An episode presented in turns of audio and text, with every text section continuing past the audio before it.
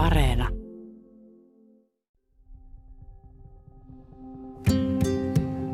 Kokemuksesta sanon, että hyvää riitelyä voi opetella.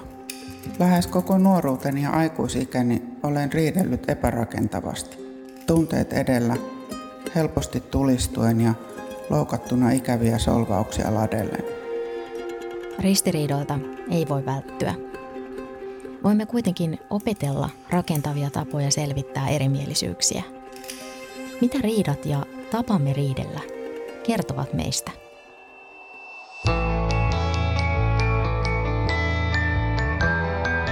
Kuuntelet Havaintoja ihmisestä ohjelmaa ja minä olen Satu Kivelä.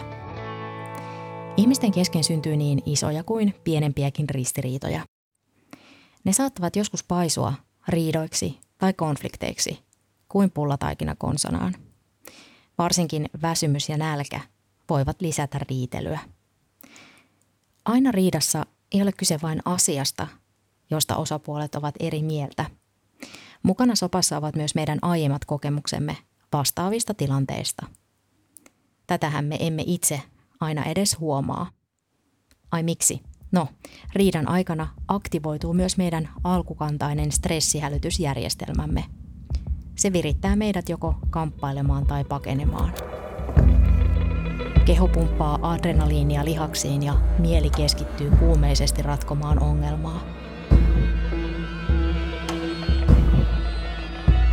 Ja tadaa, olemme kokonaisvaltaisesti yliviritystilassa, kertoo psykoterapeutti Tarja Nummeliin kyllähän se stressitila heikentää sitä tietoista harkintaa ja semmoista hallinnan tunnetta. Ja senpä takia me ei tuommoisissa riita- ja konfliktitilanteissa pystykään toimimaan aina järkevästi. Riita saa siis meidät ylivirittyneiksi. Ei ihme, että riitoja syntyy jostain ihan pienistäkin asioista, kuten vaikkapa vaatekasoista sohvalla. Pyysin ihmisiä kertomaan kokemuksiaan riitelystä ja konflikteista. Kiitos kaikille tarinansa jakaneille. Nimimerkki Maija on opetellut miehensä kanssa uusia riitelyn tapoja. Kun olin lapsi, meillä ei puhuttu tunteista, ei hyvistä tai huonoista. Vanhempani eivät riidelleet avoimesti, vaan piilossa ja mököttäen. Aikuisena olen saanut kuulla olevani liian hiljaa asioista, joista pitäisi puhua.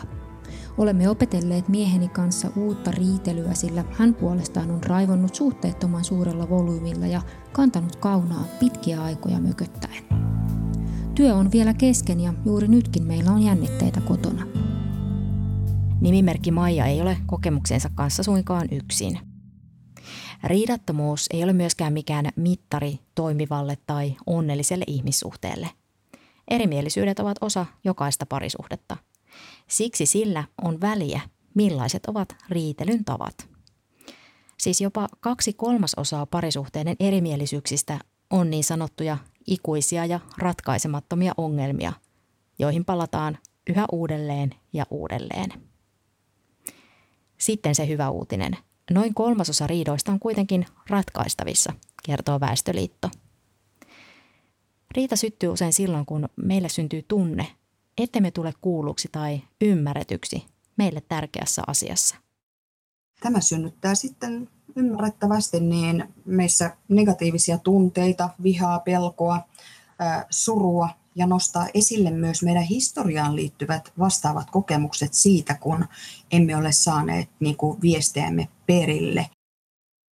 Sinäkin olet varmaan kuullut sanonnan, asiat riitelevät, eivät ihmiset. Tekee mieli kyseenalaistaa koko sanonta. Jokainen meistä on varmaan nähnyt tilanteita, kun aikuiset ihmiset räyhäävät kaupan kassoille – myös puhelinpalvelun asiakaspalvelijat saavat usein tuntea nahoissaan ihmisten huonon olon. Siinähän ei siis ole kyse siitä, että asiat nyt kiistelevät, vaan niissä tilanteissa on kyse aikuisen ihmisen pahan olon kaatamisesta toisen niskaan ja suoranaisesta riidan haastamisesta. Entäpä sitten mikroaggressiot? Ne ovat sanoja ja tekoja, joiden taustalla on vihamielisyyttä ja aggressiota, mutta sitä ei sanota suoraan – Mikroaggressio voi olla myös eleitä tai kommentteja, jotka ovat kielteisiä jonkun henkilön tai väestöryhmän kannalta. Yksi sutkautustuskin ketään murtaa, mutta jatkuessaan mikroaggressiot voivat heikentää ihmisen oman arvon tuntoa. Nimimerkki Syksy on havainnut, että joukkoistettu syrjintä on yleistynyt. En oikein osaa riidellä, vaan lamanun ja vetäydyn tilanteesta ja ihmisistä ja viihdyn yhden tai kahden henkilön kanssa vapaa-ajalla. Nykyään on yleistynyt laumaviha ja laumamieliala, joukkoistettu syrjintä tai häirintä, maalitus- ja cancel-kulttuuri, eli jos joku itseään vahvana pitävä henkilö on eri mieltä jonkun toisen kanssa jossain asiassa, hän pyrkii toimimaan niin, että kukaan ei saa olla tekemisissä kyseisen henkilön kanssa. Itse esimerkiksi lopetin seuraamasta amerikkalaista kirjailijaa, koska mielestäni hän liikaa amerikkalaisen tapaan tuki Amerikan sotaisuutta ja puuttumista muiden maiden asioihin. Mutta se, että olen eri mieltä kirjailijan kanssa vaikka sodista tai rauhan asiasta, enkä jaksa henkilöä seurata enää, ei estä minua lukemasta hänen nokkelia dekkareitaan, joista pidän.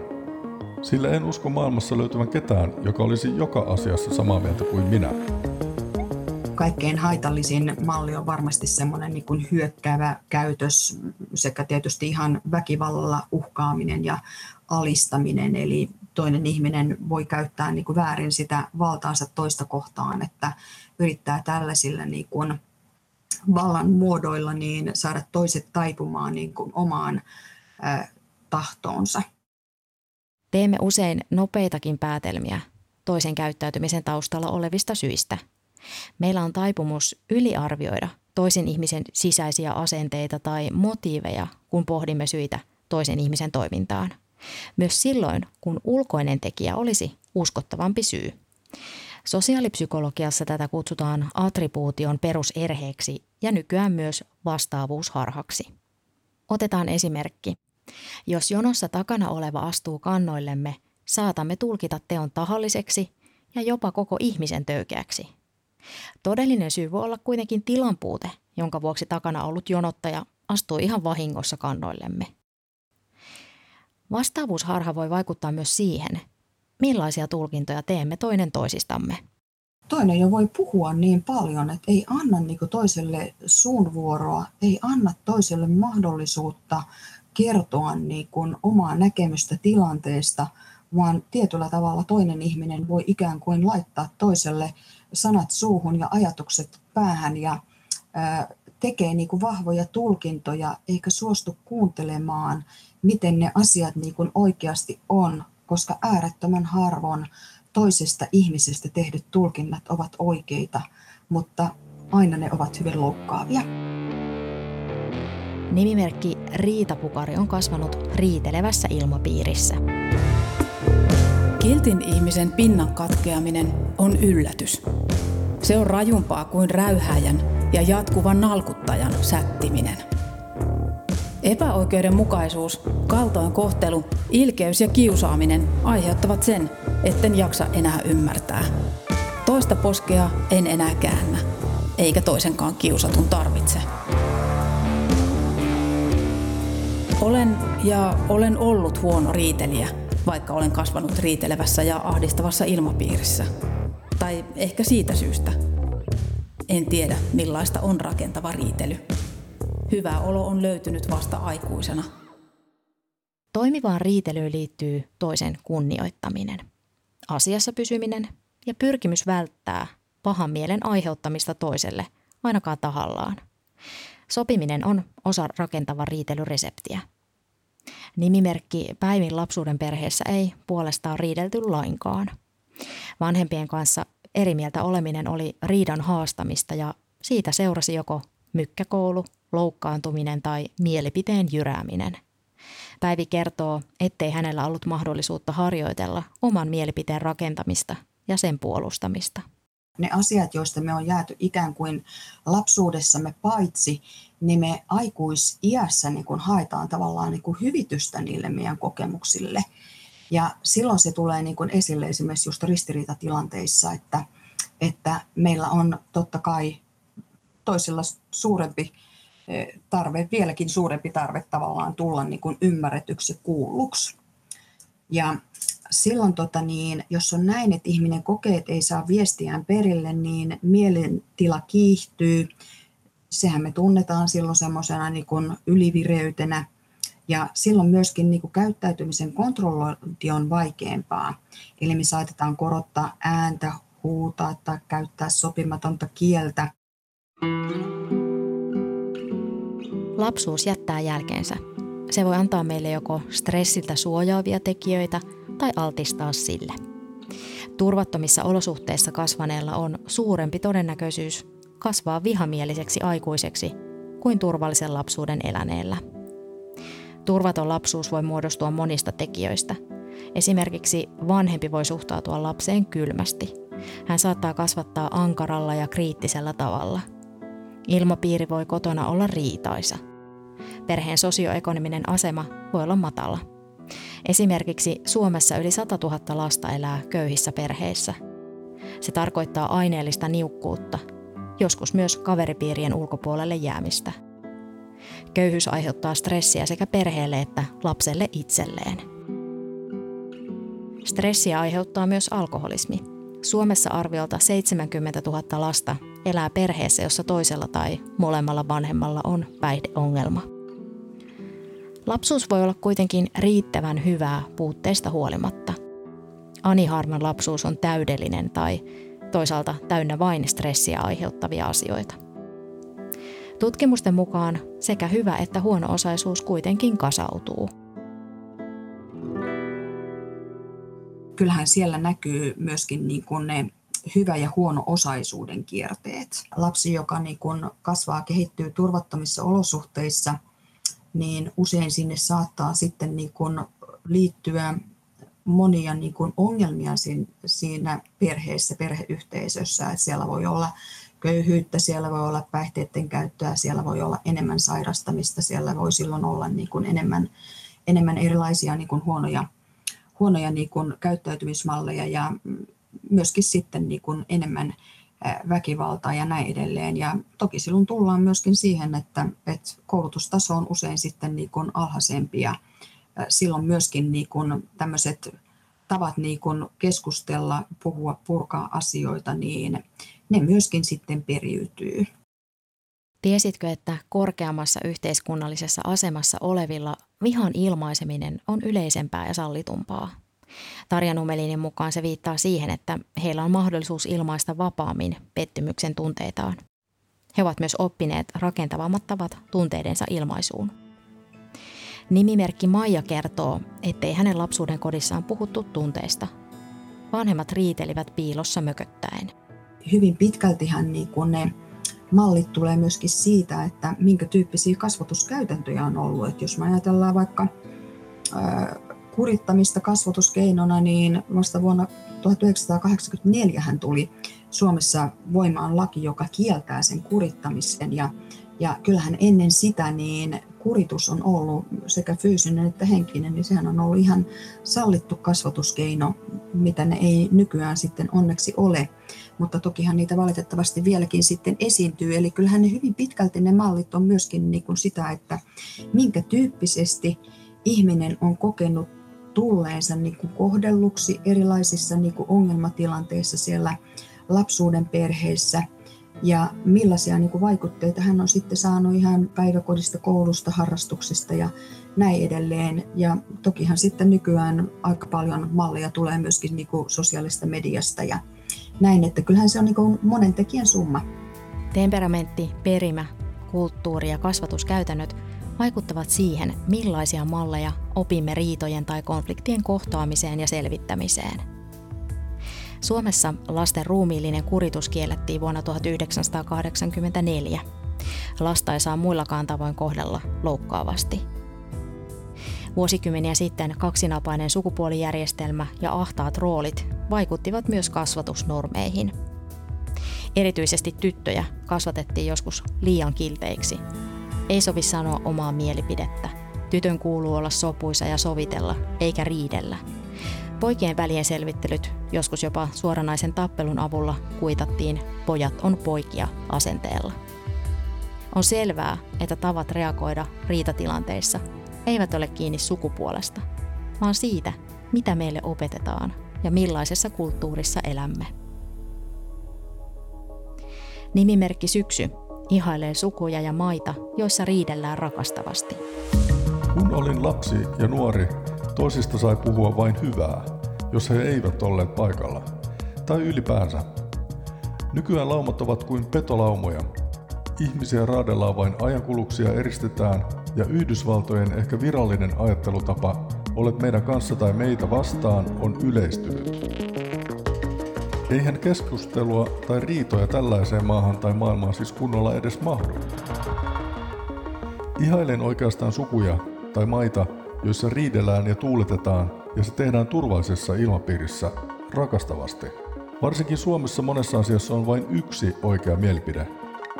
Varsinkin aikuisten äänenkorotus on ok vain urheilussa tai oman jengin kanssa mesotessa, mutta muuten lähinnä alaikäisillä on oikeus huutaa ja sen katsotaan kuuluvan asiaan, varsinkin jos kyse on hyväosaisista, joilla on paljon tilaa ja resursseja, eli rauhoittumispaikkoja. Toisaalta miten edetä, jos on eri mieltä jostain ihmisen kanssa, joka on ystävä tai muu läheinen, ja molemmat ovat perustelleet kantansa eikä yhteistä näkemystä löydy, niin onko silloin viisasta vältellä puheenaihetta? Sopiminen on osa rakentavaa riitelyä. Voiko riidan sopia myös silloin, kun yhteisymmärrykseen ei päästä? Mutta hei, meinasin unohtaa kokonaan sen konfliktin. Konflikti on mun mielestä semmoinen kahden tai useamman niin osapuolen välille syntynyt näkemysero jostakin asiasta, joka synnyttää jännitteitä heidän välilleen. Riidassa ja konfliktissa on siis eroja, vaikka ne usein niputetaankin samaksi ilmiöksi. Nimimerkki Päivin lapsuuden perheessä eri mieltä oleminen oli riidan haastamista. Siitä seurasi joko mykkäkoulu, loukkaantuminen tai mielipiteen jyrääminen. Päivin mukaan sama ristiriita jatkuu vanhempien suhteen yhä. Päivi ei tule kuulluksi ja hän välttelee ristiriitaisia mielipiteitä, koska tilanteet ovat täynnä tunnetta. Reagoimme eri tavoin riitatilanteissa. Mitkä mahtavat olla niitä yleisimpiä tapoja? Se voi tulla esille karkeina kielenkäyttönä ja ää, toki sitten voi olla, että joku niin kun vetäytyy, joku voi suorastaan sitten ihan lamaantua, jäätyä, ei saa niin kun sanaa suustaan, mutta se voi olla myöskin niin kun, ää, syyttelyä, se voi olla nalkuttamista, se voi olla vähättelyä, huutamista, kiroilua, mustamaalaamista, mykkäkoulua. Se voi olla myös semmoista niin kun myötäilemistä tai jyräämistä.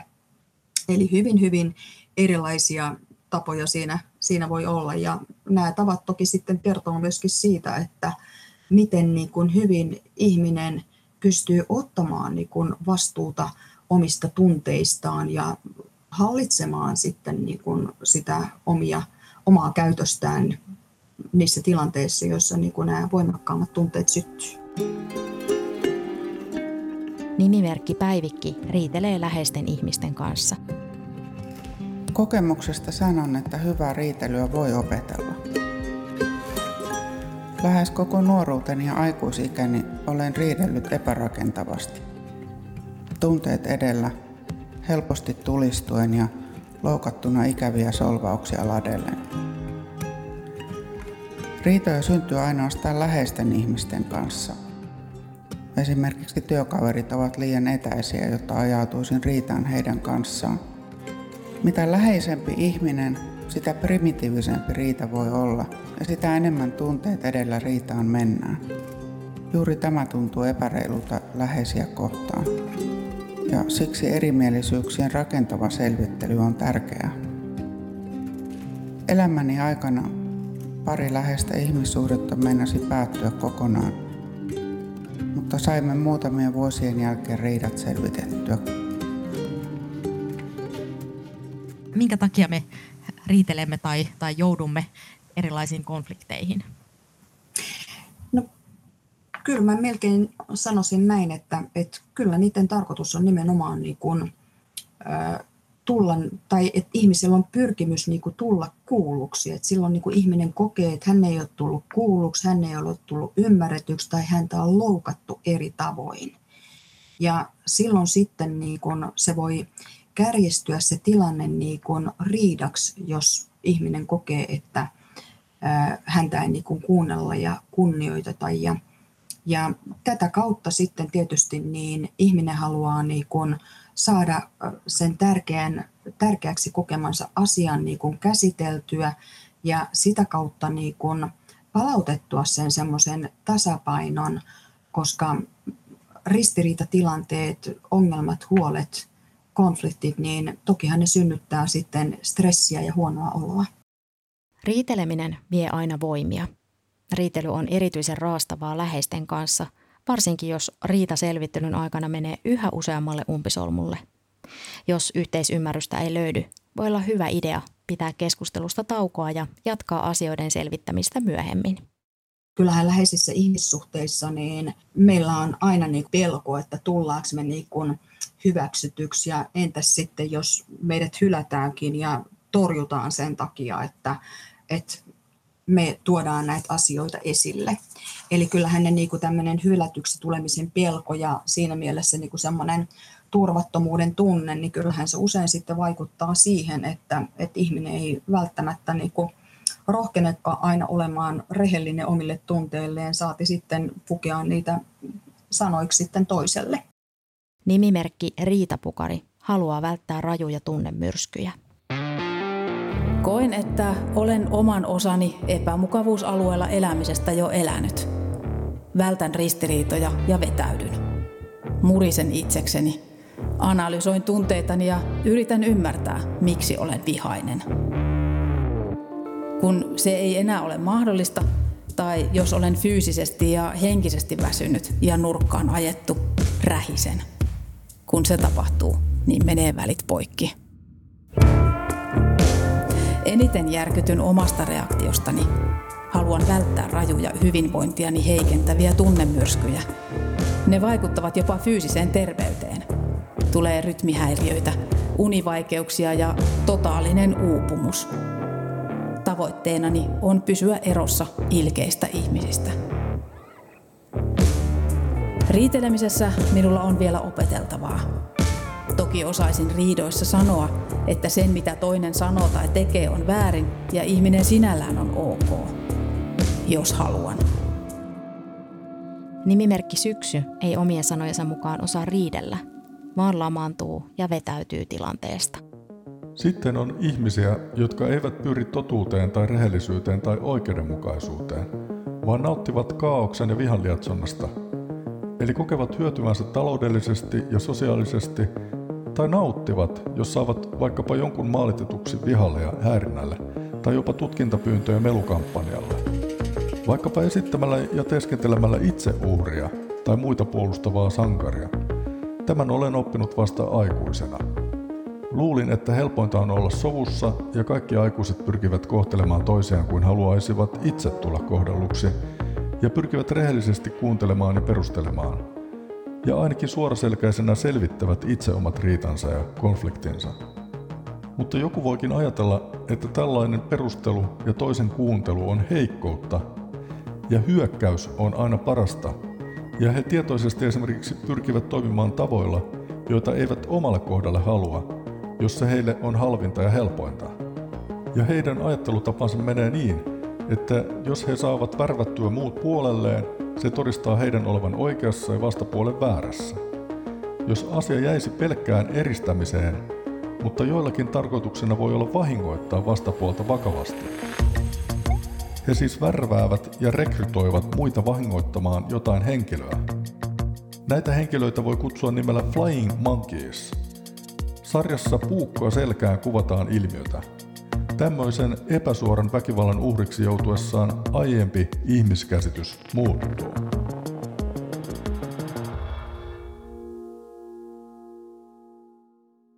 Nimimerkki Päivi ei oppinut lapsuuden kodissaan ilmaisemaan mielipiteitään. Hän harjoitteli myöhemmin itse ilmaisua, mutta ei onnistunut dialogissa.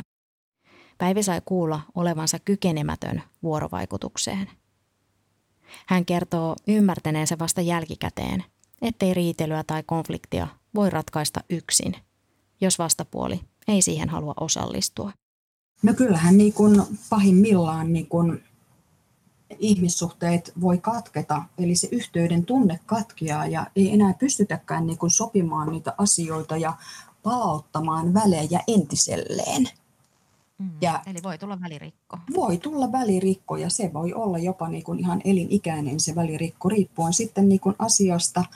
Ja tietysti parhaimmillaan sitten voi olla näin, että kun pystytään niin kuin ratkomaan niitä ongelmia ja sopimaan asioita, niin silloin voidaan päästä niin kuin siinä joko niin kuin läheisessä ihmissuhteessa tai ystävyyssuhteessakin niin kehityksessä niin kuin eteenpäin ja oppia niin kuin ymmärtämään toinen toisiaan paremmin.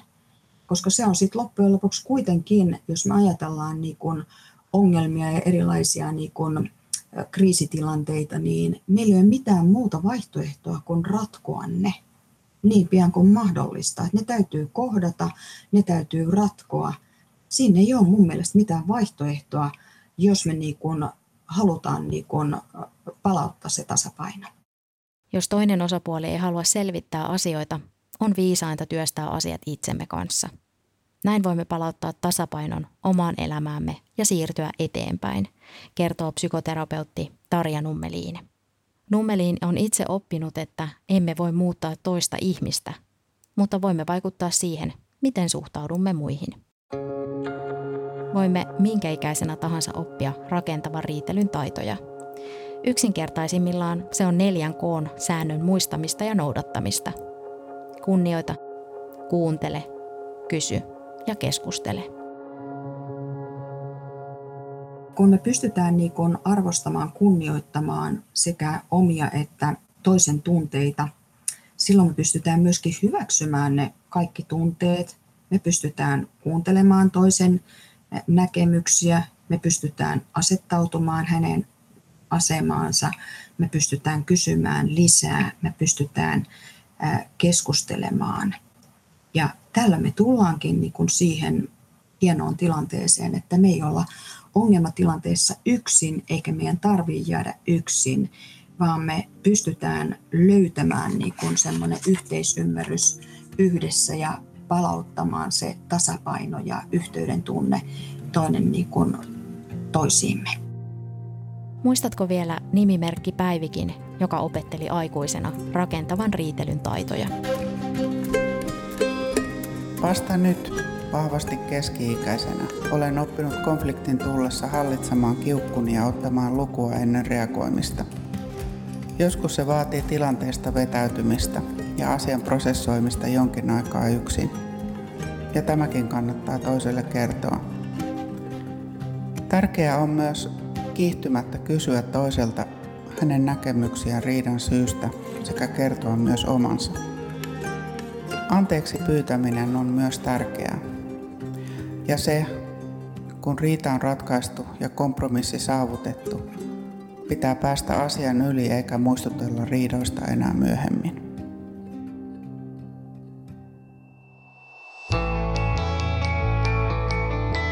Kiitos, että kuuntelit. Minä olen Satu Kivelä. Mitä ajatuksia ohjelma herätti? Lähetä palautetta havaintoja.ihmisestä at yle.fi.